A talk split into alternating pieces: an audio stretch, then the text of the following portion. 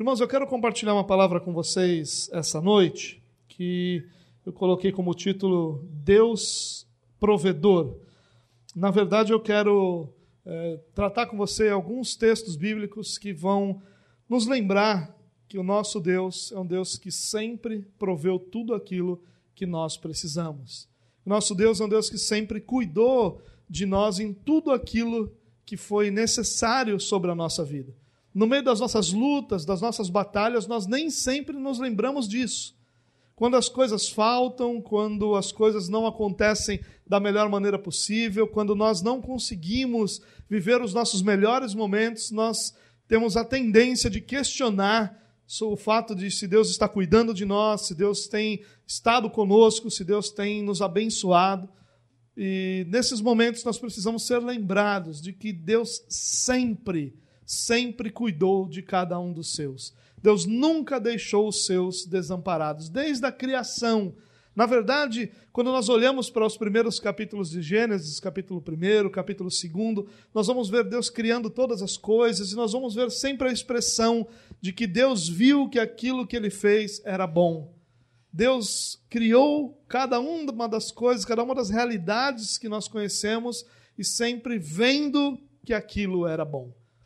E Deus cria o homem, vê que aquilo era bom, Deus cria a mulher, vê que aquilo era bom. Na verdade, ao criar os homens, Deus viu que a sua obra foi muito boa, descansa depois dessa criação. Mas no primeiro momento em que o homem aparece, tendo que tomar alguma decisão, tendo que governar aquilo que Deus colocou nas suas mãos, lá no capítulo 3 de Gênesis, nós vamos é, encontrar que o homem cai, que o homem erra, que o homem desobedece. Na primeira interação do homem, no primeiro momento em que o homem foi testado, provado, no primeiro momento em que o homem precisou é, obedecer ao Senhor, precisou usar daquele da sua capacidade de obedecer, ele desobedece. E quando ele desobedece, o texto bíblico fala algo muito interessante, diz que os homens, o homem e a mulher, eles então, na sua queda, percebem que estavam nus. Olha o que o texto diz, lá no versículo 7. Os olhos dos dois se abriram e perceberam que estavam nus, então juntaram folhas de figueira para cobrir-se. Desde o início, quando o homem, na sua queda, percebe então sua nudez, e aqui há uma grande representação é, para o fato de que os homens perceberam que estavam nus diante de Deus, perceberam é, que estavam diante de Deus não mais guardados pela sua santidade, mas agora com a sua nudez exposta. Desde aquele momento, o homem sempre luta, sempre lutou para fazer para si mesmo algo que cobrisse sua nudez. O homem sempre lutou para que suas obras pudessem esconder o fato de que ele está nu diante de Deus e que sua nudez não é agradável, de que seus pecados estão expostos diante de Deus. E desde aquele momento, tudo que o homem faz é lutar para que a exposição dos seus pecados seja coberta. E é isso que esse texto representa. Eles vão juntar folhas de figueira para si, para cobrir-se, e eles fazem isso na intenção de cobrir sua, o seu pecado, de impedir que seja vista a sua realidade caída, pecaminosa, e eles fazem isso com folhas de figueira, mas na próxima interação, quando o Senhor vai lidar com eles, o texto bíblico vai dizer para a gente que o Senhor fez roupas de pele e com elas vestiu Adão e sua mulher. As obras que os homens fizeram para cobrir a sua vergonhosa nudez foram incapazes de cobrir. O que o homem fez para que o seu pecado não mais estivesse exposto, não impediu o seu pecado de estar exposto. Porque nenhuma obra humana é capaz de cobrir a nossa realidade pecaminosa. Deus precisou intervir. E Deus vai intervir fazendo com que um animal seja morto, para que a pele desse animal seja usada, para que então Adão e a sua esposa fossem cobertos da sua vergonhosa nudez. A partir desse momento, irmãos, um princípio é estabelecido. E esse princípio vai ser repetido diversas vezes nas Escrituras. É impossível que haja cobertura de pecados sem que haja derramamento de sangue. Todas as vezes que o pecado é cometido, a consequência, o pagamento desse pecado é a morte. Alguém precisa morrer por causa do pecado que foi cometido. Aqui morre um animal, e desse animal Deus tira as peles para cobrir o pecado, cobrir a nudez de Adão e de sua esposa. E Deus fez isso e faz isso desde sempre. Nós vamos encontrar dezenas de realidades e de textos e de situações nas Escrituras onde Deus vai ter que intervir para cobrir o pecado do homem. Nós encontramos, por exemplo, em Gênesis capítulo 22, olha o que diz os versículos 7 e 8. Abraão é chamado por Deus e diz: Deus diz para ele: Olha, Abraão, eu quero que você vá até um determinado lugar e me sacrifique o seu filho Isaac. Você vai me oferecer o seu filho Isaac como sacrifício para mim. E Abraão então sai, leva o seu filho, leva alguns servos com ele, e num determinado momento dessa caminhada em direção a esse sacrifício que seria feito, Isaac pergunta para Abraão o seguinte: Meu pai. E Abraão responde: Sim, meu filho. E aí Isaac pergunta: As brasas e a lenha estão aqui, mas onde está o cordeiro para o holocausto? E olha a resposta de Abraão: Deus mesmo há de prover o cordeiro para o holocausto, meu filho. O que Abraão está dizendo para Isaac é que só Deus pode prover o cordeiro para o holocausto, para o sacrifício que seja verdadeiramente aceito pelo Senhor. Qualquer outro sacrifício feito pelo homem, até mesmo o de Isaac, que pode parecer uma coisa grandiosa que o próprio Deus não aceitou, não serviria para cobrir o pecado da humanidade. Deus sempre deixou claro que ele precisava intervir para que o homem tivesse o seu pecado coberto. Que todas as vezes que o homem por si só tentasse oferecer algo ao Senhor para ser então justificado dos seus pecados, essa tentativa falharia. E Abraão entendeu isso muito bem quando ele disse para o seu filho: Deus mesmo proverá o cordeiro para o holocausto. O holocausto era um, tipo, um dos tipos de sacrifício que eram feitos em Israel. E o holocausto era aquele onde o animal era queimado por completo em eh, sacrifício ao Senhor. Ele diz: só Deus pode oferecer o cordeiro, pode proporcionar, pode prover o cordeiro. O nosso Deus é o Deus que provê o cordeiro para a salvação. O texto continua, ou melhor, as escrituras continuam, e lá em Êxodo capítulo 12, aqui nós temos, no primeiro lugar, Deus provendo um cordeiro para um homem, para Abraão, melhor ainda, para que Isaac não morresse. O cordeiro vai morrer no lugar de Isaac. Então, um homem aqui é, recebe essa provisão de Deus para que ele não morresse. No capítulo 12 de Êxodo, a situação já é diferente. Abraão já gerou um povo, muitos anos se passaram. Da sua descendência vem um homem chamado José. José se torna governador do Egito, todos nós sabemos. E José leva o seu pai Jacó e toda a sua família para morar no Egito. E aí então José morre, se levanta um faraó que não sabia nada sobre Deus, não conhecia José. Esse faraó escraviza o povo de Deus e ao escravizar o povo de Deus, o povo de Deus começa a sofrer e sofre por mais de 400 anos, até que o clamor desse povo chega ao Senhor, e o Senhor mesmo diz que resolveu descer para libertar o povo. E quando Deus vai libertar o povo, Deus então traz sobre o Egito dez pragas. Nós conhecemos muito bem essa história das dez pragas que Deus traz sobre o Egito. E a última das pragas, Deus então vai passar, o anjo da morte vai passar e vai matar todos os primogênitos de cada família, ou primogênito de cada família. E no capítulo 12 de Êxodo, olha o que Deus diz: Digam a toda a comunidade de Israel, no décimo dia deste mês, todo homem deverá separar um cordeiro ou cabrito para sua família, um para cada casa. Deus provê pele para que Adão e sua esposa tivessem o pecado coberto. Deus provê o cordeiro para que Isaac não morra. E agora Deus provê o cordeiro para que a família não morra.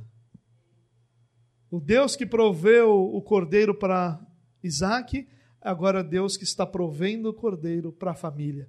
Cada família deveria sacrificar um cordeiro. Cada família, um por casa.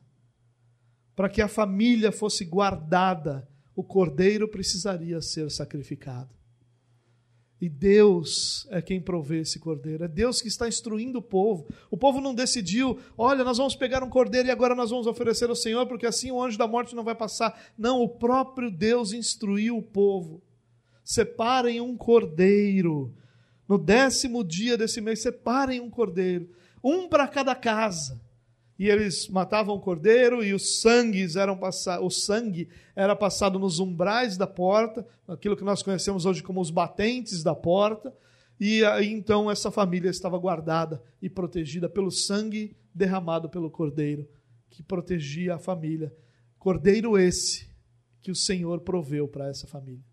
Então agora nós não temos mais um homem sendo salvo pelo cordeiro, nós temos uma família, cada família Deus proveu um cordeiro para que houvesse então salvação para essa casa. Mas o texto não para aí.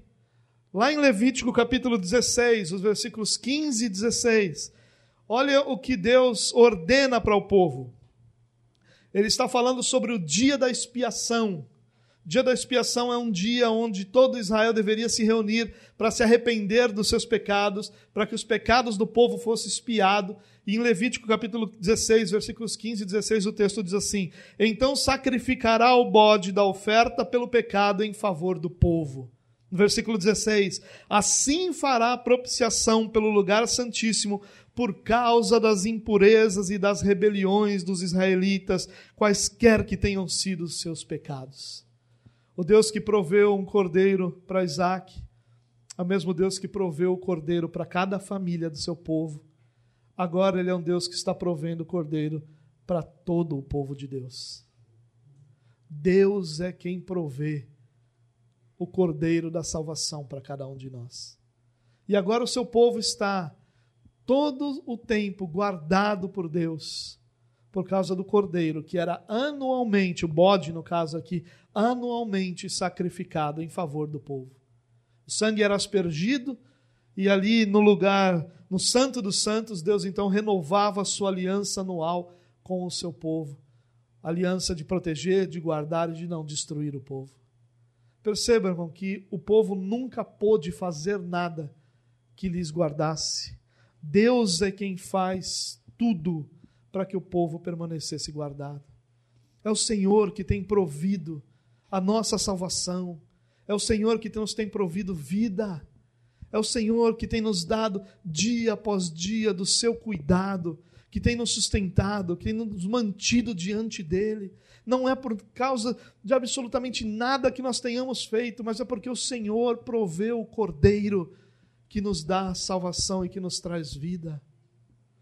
E agora que o povo então tem uma ordenança, todos os anos vocês vão sacrificar o bode, todos os anos vocês vão sacrificar o cordeiro. O sumo sacerdote vai sacrificar o cordeiro em favor do povo, pelos pecados do povo, e quaisquer que sejam, serão cobertos. Mas isso se desenvolve por todo o Antigo Testamento. Mas chega um momento em que nós passamos a ter um problema. Olha o que o autor de Hebreus vai dizer. Preste atenção nisso. A lei traz apenas uma sombra dos benefícios que hão de vir e não a realidade dos mesmos. Por isso, ela nunca consegue, mediante os mesmos sacrifícios repetido, repetidos ano após ano, aperfeiçoar os que se aproximam para adorar. O sacrifício cobria os pecados, mas as pessoas não eram transformadas elas permaneciam escravas dos seus pecados. E no ano seguinte, uma única certeza existia: cada um deles precisaria de novo se arrepender dos seus pecados, porque ele não seria transformado, não seria liberto dos seus pecados. Olha o que o texto continua dizendo: se pudesse fazê-lo, ou seja, se os sacrifícios pudessem aperfeiçoar, transformar aqueles que o oferecem, não deixariam de ser oferecidos? Pois os adoradores tendo sido purificados uma vez por todas, não mais se sentiriam culpados dos seus pecados. Contudo, esses sacrifícios são uma recordação anual dos pecados, pois é impossível que o sangue de touros e bode, e bodes tire pecados. Esse povo tinha um problemaço. Deus proveu um cordeiro para uma pessoa, depois proveu um cordeiro para cada família, depois proveu um cordeiro para todo o povo, mas isso precisava ser repetido ano após ano, porque não havia esperança de transformação dos pecados. Deus, os pecados eram cobertos e Deus afastava a sua ira do povo. Deus não destruía o povo em sua ira por causa dos seus pecados, porque anualmente os pecados iam sendo cobertos. Mas esses pecados, sangue de touro, sangue de bode, sangue de cordeiro, era impossível que esses sacrifícios pudessem aperfeiçoar, transformar, libertar aqueles que estavam ligados ao Senhor. Mas olha o que João vai dizer. Olha que texto lindo. No dia seguinte, João, e aqui está falando de João o Batista, João apóstolo escreveu sobre João o Batista. E ele diz: No dia seguinte, João o Batista viu Jesus aproximando-se e disse: Vejam, é o Cordeiro de Deus que tira o pecado do mundo. Não é mais o Cordeiro de Deus que é sacrificado para que o pecado fosse coberto. Mas João está declarando: Vejam, é o Cordeiro de Deus que tira o pecado do mundo.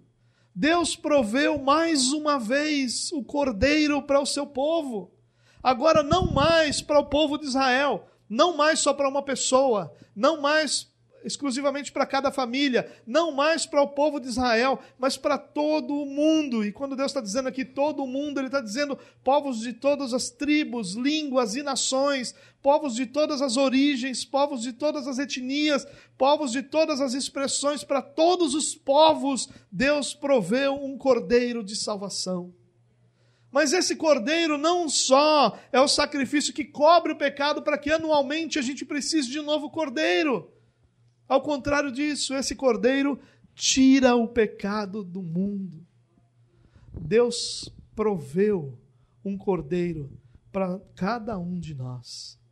A ira de Deus, que Paulo diz em Romanos capítulo 1 que está derramada sobre toda impiedade e injustiça, não está mais derramada sobre a sua vida, porque Deus proveu um cordeiro para a sua salvação. Deus proveu um cordeiro que não precisava ser morto no ano seguinte para que a ira de Deus fosse aplacada, mas um cordeiro que tirou o pecado sobre a vida de cada um daqueles que pertencem a Ele. Olha o que o autor de Hebreus vai continuar dizendo. Dia após dia, todo sacerdote apresenta-se e exerce os seus deveres religiosos. Repetidamente oferece os mesmos sacrifícios que nunca podem remover pecados. Mas quando este sacerdote, se referindo a Jesus, acabou de oferecer para sempre um único sacrifício pelos pecados, assentou-se à direita de Deus. O sacrifício de Cristo foi uma única vez, porque ele foi perfeito, porque ele foi definitivo. E depois do nosso sacerdote, Jesus Cristo, oferecer esse sacrifício, ele não precisa repetir esse sacrifício ano após ano, dia após dia, mas ele se assenta à direita de Deus. Daí em diante, ele está esperando até que os seus inimigos sejam colocados como estrado dos seus pés, porque por meio de um único sacrifício, ele aperfeiçoou para sempre os que estão sendo santificados. Que texto lindo, irmãos. Ele disse que Cristo realizou um único sacrifício que foi suficiente para que nós tivéssemos vida, para que a ira de Deus fosse aplacada de todos nós, para que nós pudéssemos ter esperança e a certeza de viver diante de Deus. E agora Cristo está à direita do Pai, não fazendo outra coisa senão aguardar até que Deus complete a obra de salvação que Ele está realizando na vida do seu povo, para que aí então todos os seus inimigos sejam colocados debaixo dos seus pés. Cristo aguarda que Deus complete a obra. Deus proveu o cordeiro e o cordeiro realizou a nossa salvação. E o cordeiro agora aguarda que o Pai complete a obra que ele começou na vida de cada um de nós. E olha que interessante como ele termina isso. Por meio de um único sacrifício, ele aperfeiçoou para sempre os que estão sendo santificados. Olha que interessante. Diz que por meio de um único sacrifício ele aperfeiçoou, ele tornou perfeitos, ele tornou aprazíveis, ele nos tornou por meio de um único sacrifício aprazíveis a Deus. Enquanto nós somos santificados, nós já fomos justificados. É isso que o autor de Hebreus está dizendo. Para sempre. Ah, irmão. Nós vemos um Deus que proveu o cordeiro para nossa salvação. E sobre esse cordeiro é dito que o seu sacrifício aperfeiçoou para sempre aqueles que estão sendo santificados. A provisão de Deus, ela não é simplesmente um ato realizado que nos remete ao passado, mas a provisão de Deus, do cordeiro da nossa salvação, ele permanece essa verdade permanece todos os dias diante de nós, renovando a nossa esperança, renovando a nossa convicção, renovando a nossa fé. Enquanto Cristo aguarda que o Pai complete o que ele desejou realizar, complete os seus propósitos eternos, e coloque cada um dos inimigos de Cristo, dos inimigos do Evangelho, debaixo dos pés do Senhor, nós alegremente esperamos, sabendo que já fomos aperfeiçoados e que para sempre estamos aperfeiçoados diante daquele que proveu a nossa salvação. A nossa salvação não é algo frágil como esse copo que de repente pode se cair, se quebrar. A obra de Cristo não é algo temporal que vai se deteriorar com o tempo, que vai deixar de ser eficaz ao longo da nossa jornada. Não é algo dependente da nossa força, da nossa capacidade, da nossa condição de realizar perfeitamente todas as ordenanças. Não, a obra de Cristo é perfeita, porque ela foi um único sacrifício completo, eterno, que nos aperfeiçoou para sempre, enquanto o Espírito de Deus vai nos santificando todos os dias, nós vamos sendo por Ele lembrados que nós pertencemos ao Senhor para sempre. Ah, irmãos, que alento para o nosso coração. Que alento para o nosso coração. Talvez na sua conversa com o irmão ou com a irmã que está do seu lado, ela não consiga perceber o real coração que você tem ela não consiga perceber suas reais lutas, suas reais batalhas, suas reais dificuldades, os reais pecados que assombram a sua vida. Mas o Senhor conhece cada um deles. O Senhor que sonda o nosso coração, sabe o que há verdadeiramente em nosso coração. E quando nós, naquele lampejo de honestidade, olhamos para o espelho e olhamos para a nossa própria vida, nós sabemos que é incapaz somos incapazes de encontrar salvação, exceto no Cordeiro que foi morto e reviveu. Exceto no Cordeiro provido pelo Senhor para nossa salvação.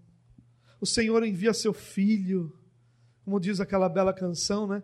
Deus enviou o seu filho amado.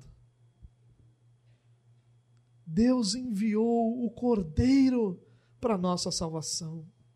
E por isso a nossa certeza é que nós somos, fomos para sempre aperfeiçoados, para sempre a nossa relação com o Senhor foi restaurada. E enquanto Ele completa a boa obra que Ele começou em nós, nós permanecemos sendo do Senhor.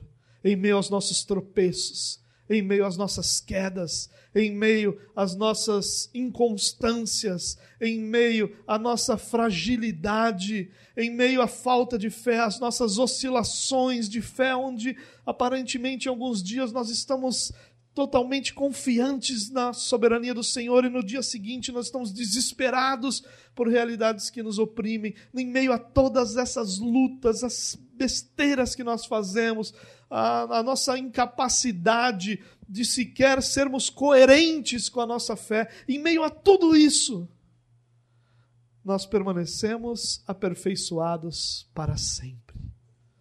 Enquanto Deus que começou a boa obra em nós, completa essa obra, nós estamos seguros de que Deus nunca, nunca deixará de ser o nosso Deus. Mas o autor de Hebreus não para aí, olha o que ele diz. O Espírito Santo também nos testifica a esse respeito. Ainda em Hebreus 10. Primeiro ele diz: Esta é a aliança que farei com vocês, depois daqueles dias, diz o Senhor. Porei as minhas leis em seus corações e as escreverei em suas mentes. Olha o que o autor de Hebreus está dizendo aqui. Primeiro, Deus fez uma aliança com seu povo. Sabe, irmãos, se alguém fizesse uma aliança com você e quebrasse essa aliança, por mais razões que essa pessoa tivesse para quebrar essa aliança, você não se conformaria com essa quebra de aliança. Mas nós duvidamos de que o Senhor seja fiel para manter a aliança que ele decidiu fazer para conosco. Essa não foi uma aliança que nós propusemos ao Senhor. Essa não foi uma aliança que nós dissemos a Deus, Senhor, nós queremos uma aliança contigo. Não. O que o texto diz é que Deus decidiu fazer uma aliança conosco. Nós vivemos debaixo de uma aliança que Deus fez. Uma aliança pela qual Deus jurou pelo seu próprio nome. Uma aliança eterna perfeita, inquebrável. Nós estamos debaixo dessa aliança, porque Deus proveu o cordeiro da nossa salvação. Agora, olha o que ele continua dizendo. O que, que Deus fez nessa aliança? Porei as minhas leis em seus corações e as escreverei em suas mentes. Exatamente isso que Deus faz com aqueles que Ele chama. Coloca as suas leis em seus corações escreve a sua, as suas leis em nossas mentes. E nós passamos agora a enxergar a vontade de Deus, a enxergar quem é Deus, a enxergar a glória de Deus, a bondade de Deus. E ele acrescenta: dos seus pecados e iniquidades não me lembrarei mais. Aqui, é claro, ele está se referindo a um texto profético lá de Jeremias.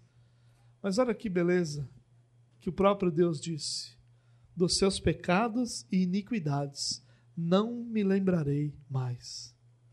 A nossa salvação, o Cordeiro que morreu por nós, fez com que Deus não mais se lembrasse dos nossos pecados e iniquidades. Não porque Deus quis esquecer, não porque Deus deixou de lado e disse: não, vocês agora são aprazíveis a mim, agora vocês foram aperfeiçoados, agora, agora eu simplesmente não quero nem pensar mais nisso, porque agora eu tenho vocês. Não foi nada disso.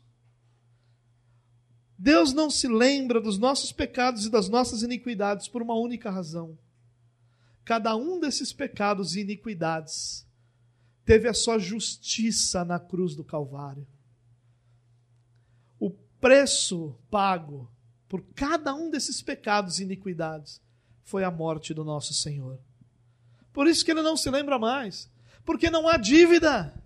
Enquanto as mãos do nosso Senhor eram pregadas na cruz, a nossa dívida era pregada também junto com suas mãos.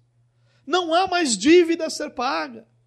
Não há mais absolutamente nada que seja devido ao Senhor, que Cristo já não tenha pago na cruz do Calvário.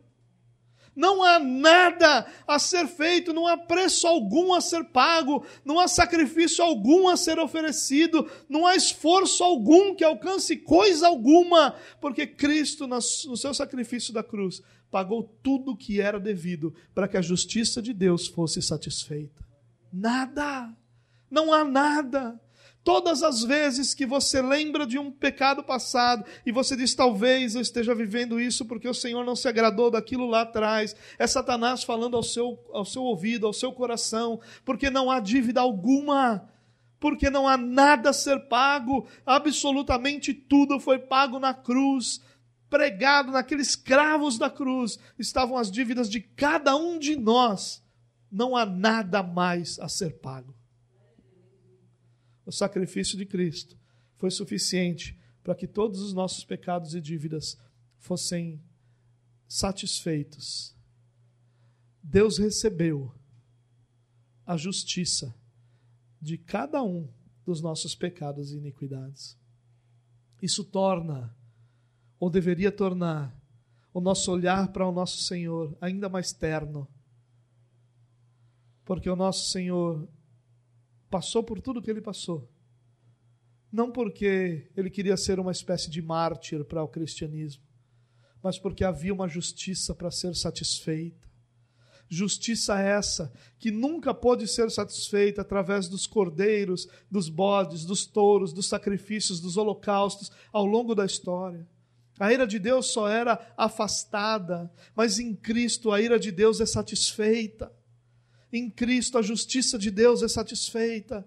Em Cristo não há nada mais, dívida alguma, pecado algum a ser pago. Por isso que Deus diz: dos seus pecados e das suas iniquidades eu não me lembrarei mais, porque ninguém deve absolutamente nada. Não há nada para ser pago, porque Cristo pagou por tudo. Ah, irmãos, talvez nas nossas crises, onde falta algum dinheiro, onde falta emprego, onde falta alguma coisa, e nós nos desesperamos, nos abatemos, talvez nós precisássemos que o Espírito Santo nos lembrasse de que cada iniquidade, de que cada pecado já foi pago pelo nosso Salvador. E que nós estamos nos desesperando, nos entristecendo, nos frustrando com coisas tão pequenas e tolas, tão temporais, tão minúsculas perto da grandeza da salvação eterna e que ainda se, que sejam nossas responsabilidades e que ainda que causem tumulto ao nosso coração, nosso coração deveria ser aquietado pela lembrança de que não há um único pecado em sua vida que não tenha sido pago pelo seu Salvador. Você não deve nada, porque se você devesse por um único pecado, você iria para o inferno. Você não deve nada, porque a dívida a, a nota de dívida, o boleto da dívida, foi pregado na cruz, junto com os cravos que sangraram as mãos do nosso Senhor. Não há nada. É por isso que Paulo vai dizer em Romanos capítulo 8, versículo 1: não há mais condenação alguma para quem está em Cristo Jesus. Não há condenação, porque não há dívida porque não há pecado a ser pago. O nosso Salvador pagou toda a nossa dívida. Onde essas coisas foram perdoadas, não há mais necessidade de sacrifício pelo pecado. E aqui eu queria só dizer uma coisa para você, meu irmão. Todas as vezes que você tenta pagar pelo seu pecado, fazer alguma coisa que compense um erro seu, você está ofendendo o seu Salvador. Todas as vezes que um pecado seu é cometido, e você tenta de alguma forma agradar o seu Senhor pelo pecado que você cometeu, como se você pudesse então compensar, dizendo: Olha, eu fiz essa coisa, mas olha, essa minha oferta essa semana vai ser maior. Olha, eu fiz tal coisa, mas olha, eu vou ajudar em tal lugar. Olha, eu fiz tal coisa, mas eu vou servir na igreja. Você está ofendendo o seu Salvador, porque você está dizendo para ele: o sacrifício que o Senhor fez não é suficiente por esse pecado não é suficiente para esse pecado. Não há dívida. Onde essas coisas foram perdoadas, não há mais necessidade de sacrifício pelo pecado. Não há necessidade de sacrifício pelo pecado.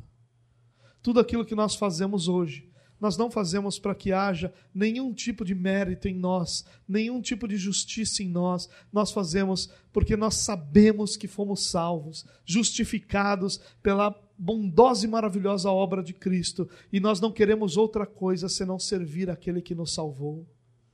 As nossas obras não são para causar algum tipo de efeito no Senhor, mas são para exaltá-lo, para louvá-lo, para engrandecê-lo, para adorá-lo. As nossas obras são obras de exaltação ao nosso Senhor, porque não há pecado algum para ser pago, sacrifício algum para ser feito. Se você faz qualquer sacrifício para agradar o Senhor, para que o Senhor se volte para você, você é um ofensor da obra da cruz. Você ofende a obra da cruz. Você está tratando a obra da cruz como algo insignificante que ela não é, ela é suficiente. O Senhor não requer de você sacrifício algum para que Ele volte a sua, sua, face, suas mãos para você. Sacrifício algum. Porque todo o sacrifício que havia de ser feito foi realizado por Cristo na cruz do Calvário. Por isso, não vá ser tolo e imaginar, então não há esforço algum que se requer de mim. Ah, sim. Porque Paulo vai entender o que Cristo faz, não como uma liberdade que me separa de Cristo, mas como uma liberdade que me escraviza a esse amor constrangedor de Cristo. Agora eu quero me sacrificar. Agora eu quero servir a Cristo. Mas não porque eu busco as mãos do Senhor, salvação, ou que o Senhor se volte para mim. Mas porque eu sei que Ele já fez tudo isso. E agora a única coisa que eu desejo é que Ele seja engrandecido pela minha vida. É que Ele seja exaltado através das obras que Ele me concede fazer. É que Ele seja reconhecido pela bondade e capacidade que Ele me dá de servir a Ele. O que nós fazemos com tudo isso que eu falei? O autor de Hebreus vai nos dar alguns conselhos que eu queria rapidamente compartilhar com você. Primeiro, portanto, irmãos, temos plena confiança para entrar no Santo dos Santos, pelo sangue de Jesus, por um novo e vivo caminho que ele nos abriu por meio do véu, isto é, do seu corpo. Primeiro conselho que ele vai dar para os irmãos: temos plena confiança para entrar no Santo dos Santos. Talvez você não lembre o que é o Santo dos Santos, mas o Santo dos Santos era um lugar, primeiro no tabernáculo, depois do templo, onde somente o sumo sacerdote entrava uma vez por ano nesse dia da expiação, para que esse sangue do bode fosse é, aspergido sobre a, não só o local o Santo dos Santos, né, mas principalmente sobre a arca da aliança enquanto ela esteve lá no tabernáculo e no templo. Só o sumo sacerdote. E esse lugar santo dos santos era separado do lugar santo, onde só os sacerdotes podiam estar, por aquele véu que se rasga quando Cristo é crucificado. E o que o autor de Hebreus está dizendo aqui é que, através do seu sangue derramado por nós, esse véu rasgado não nos impede mais de acessar o Santo dos Santos.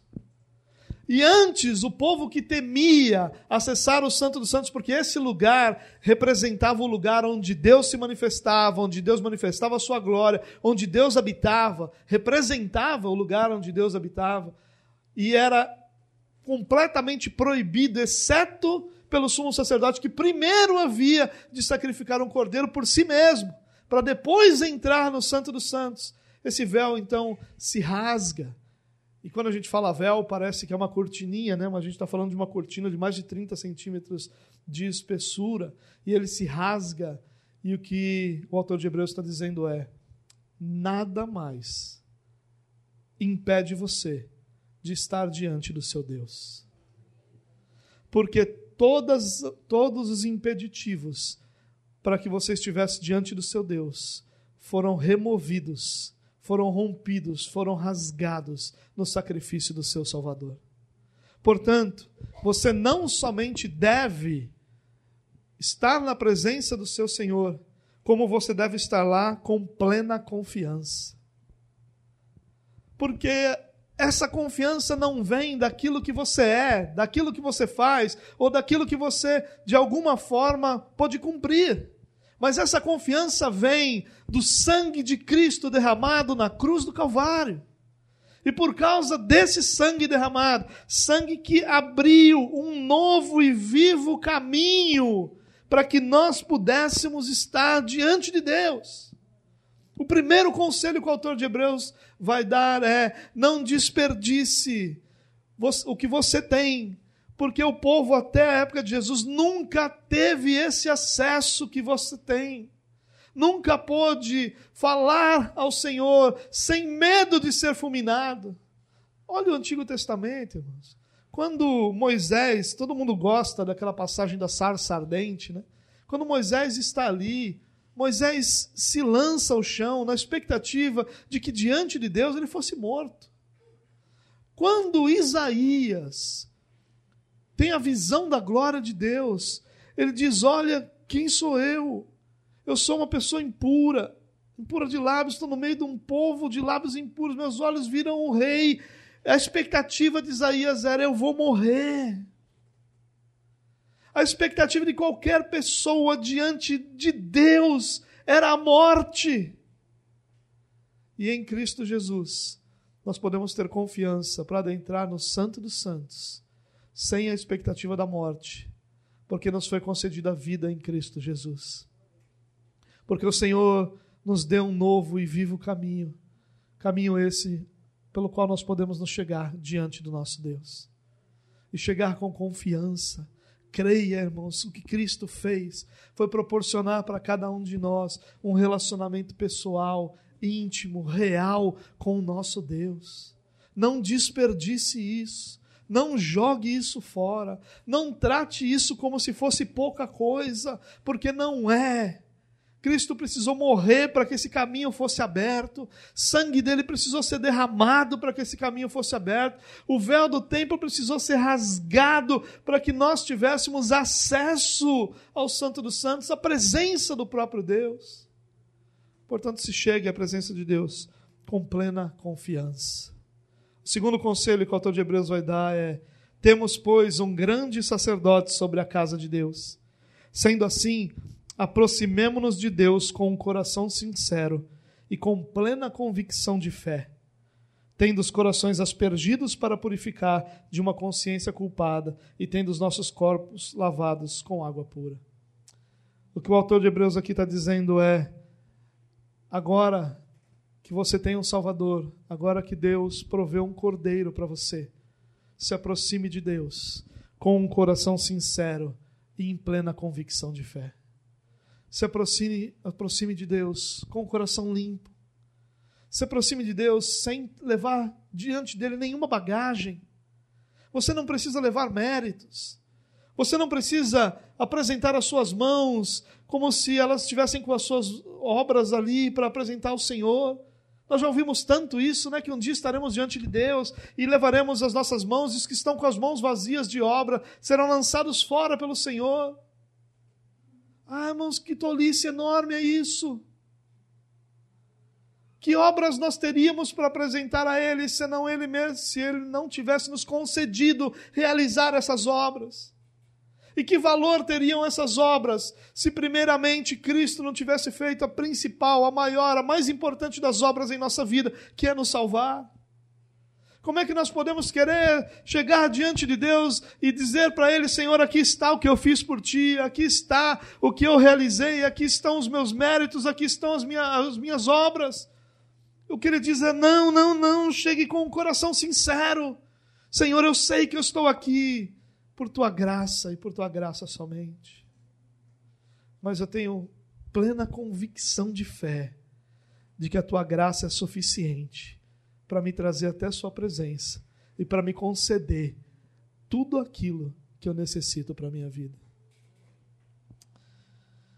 E ele vai dizer: tendo os corações aspergidos. Agora a gente não vai aspergir mais a arca da aliança, não vai aspergir mais um lugar, mas os nossos corações são aspergidos da nossa consciência culpada, porque os pecados foram pagos e os nossos corpos lavados com água. E aqui isso vai significar muito mais uma questão ligada à palavra de Deus ter purificado as nossas ações do que qualquer outra coisa. Segundo o conselho do autor de Hebreus, é se aproxime de Deus com o coração no lugar certo. Você não tem nada para oferecer a Ele. E qualquer tentativa de oferecer a Ele qualquer coisa será uma ofensa a quem Ele é. Traga o seu coração sincero como Paulo diz em Romanos 7, eu tenho prazer na sua lei com a minha mente, mas no meu corpo eu vejo outra lei atuando, nos meus membros eu vejo outra lei atuando. Ó oh, miserável homem que sou, quem me livrará desse corpo sujeito a essa morte? Mas graças a Deus por Jesus Cristo, o nosso Senhor. Coração sincero, convicção de fé é assim que nós nos aproximamos diante de Deus. Nós nos aproximamos diante de Deus dizendo: Senhor, eu não aceito isso porque eu estou na tua igreja todos os cultos. Eu não aceito isso porque eu tenho sido fiel há tantos anos. Eu não aceito isso porque eu tenho feito isso ou aquilo. Não é esse o coração que nós levamos para diante de Deus, mas é um coração que sabe, Senhor, se o Senhor me deixasse a minha própria sorte, eu caminharia sorridente, tocando tambores em direção ao inferno e nem sequer perceberia que essa era a minha caminhada. Tamanha alegria estaria em meu coração durante essa jornada. Graças a Deus por Jesus Cristo, que nos tirou desse caminho, desse atoleiro de lama e nos trouxe para o reino da luz. Ele dá mais um conselho: apeguemos-nos com firmeza à esperança que professamos, pois aquele que prometeu é fiel.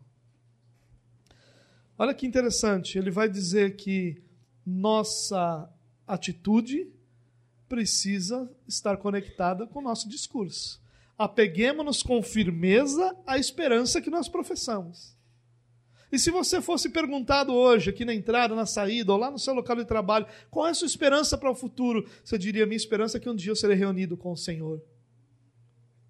Mas se você olhasse para sua, suas próprias últimas dez decisões, em quantas delas será que você encontraria essa esperança sendo apegada firmemente?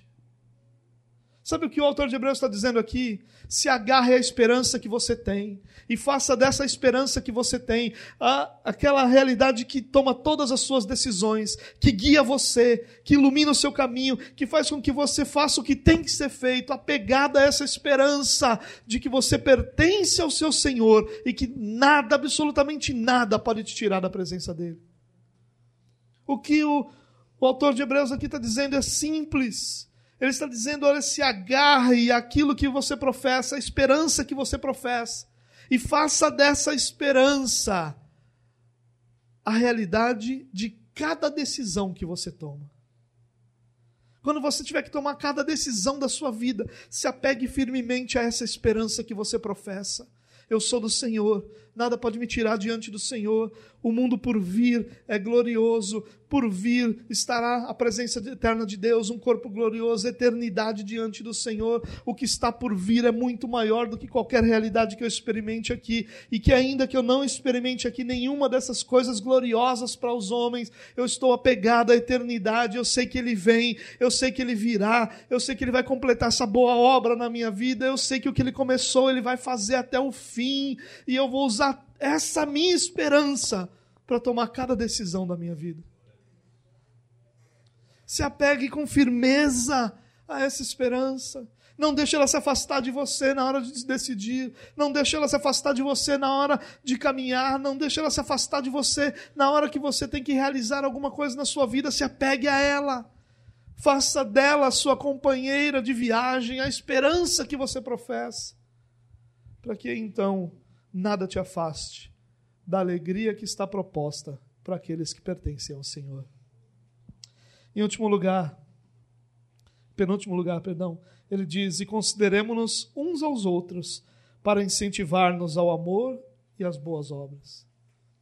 Olha que interessante. Ele vai falar sobre o Cordeiro, sobre o sacrifício perfeito de Cristo, o sacrifício completo de Cristo, e talvez a gente fique pensando que coisa gloriosa, que coisa bonita, a cruz, e Cristo morreu por mim, isso tudo me afeta profundamente, que coisa gloriosa. E aí ele vem aplicando esse texto, e quando o autor de Hebreus vai aplicar essa verdade que ele ensina, que o sacrifício de Cristo é suficiente, perfeito e completo, ele vai conectar com a nossa vida, dizendo: consideremos-nos uns aos outros para incentivar-nos ao amor e às boas obras. Sabe o que ele está dizendo? Olhe para o seu irmão como alguém que vale a pena todo o seu esforço de incentivar essa pessoa ao amor e às boas obras. Olhe para o seu irmão como alguém que você considera digno de cada esforço seu de edificação. Em outras palavras, ele está dizendo: cuide do seu irmão. Se você realmente crê que Cristo é o Cordeiro que Deus proveu para a sua salvação, e se você realmente crê que Cristo é o Cordeiro que Deus proveu para a salvação do seu irmão, você vai olhar para o seu irmão como alguém que deve receber de você todo esforço, todo incentivo para o amor e as boas obras. Seu irmão não vai andar sozinho. E você não vai andar sozinho. Porque você vai ser incentivado por alguém, você vai incentivar alguém, você vai ser dirigido por alguém, você vai dirigir alguém, você vai edificar alguém, você vai ser edificado por alguém. Ah, irmãos, a implicação prática do cordeiro que Deus proveu para nossa salvação é que nós cuidamos uns dos outros. Essa é a implicação prática. Não tem compreensão plena do cordeiro da nossa salvação sem que isso afete a nossa vida, a ponto de nós olharmos para as pessoas ao nosso redor como dignas de receber o nosso esforço de edificação e de cuidado. Isso é algo para a gente refletir, meus irmãos. Isso é algo para a gente pensar quando ele fala sobre agora, o que, que a gente faz com isso? Ele diz: considera-nos uns aos outros para incentivá-los ao amor e às boas obras. Não deixe o ser humano andar sozinho. Não ande sozinho. A nossa jornada não foi feita para ser solitária. Ela foi, foi feita para ser vivida junto e ao lado dos nossos irmãos. E assim, aí sim, em último lugar, não deixemos de reunir-nos como igreja, segundo o costume de alguns, mas encorajemos-nos uns aos outros, ainda mais quando vocês veem que se aproxima o dia. O autor de Hebreus vai dizer como o Cordeiro salvou você e salvou o irmão que está do seu lado.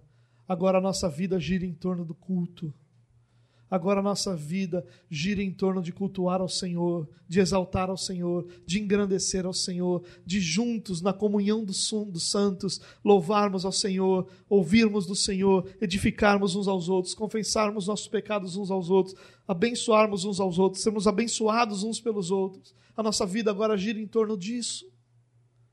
Agora, nós não podemos abandonar isso. Abandonar isso é abandonar o cerne daquilo que Deus preparou para a nossa edificação. Irmãos, deixar de fazer parte dessa comunhão dos santos pode parecer fácil e confortável em alguns momentos, mas ela é a pior decisão que nós poderíamos tomar para a edificação da nossa vida espiritual. Porque ninguém sobrevive sozinho, ninguém. Não há um único ser que sobreviva sozinho. Todo ser precisa de alguém. No seu nascimento, na sua concepção, durante o seu crescimento, principalmente quando nós falamos de ser humano, nenhum ser humano sobrevive sozinho. Tente imaginar a cena: uma mãe dá à luz a um bebê e ela diz: agora esse bebê deve viver sua própria jornada. Deus tem uma jornada própria para ele. E aí então ela pega, toma esse bebê, dá banho nesse bebê, lava esse bebê, coloca roupinhas confortáveis e coloca ali um pacotinho de bolacha, um litro de leite, diz para o bebê: vá viver sua jornada com o Senhor.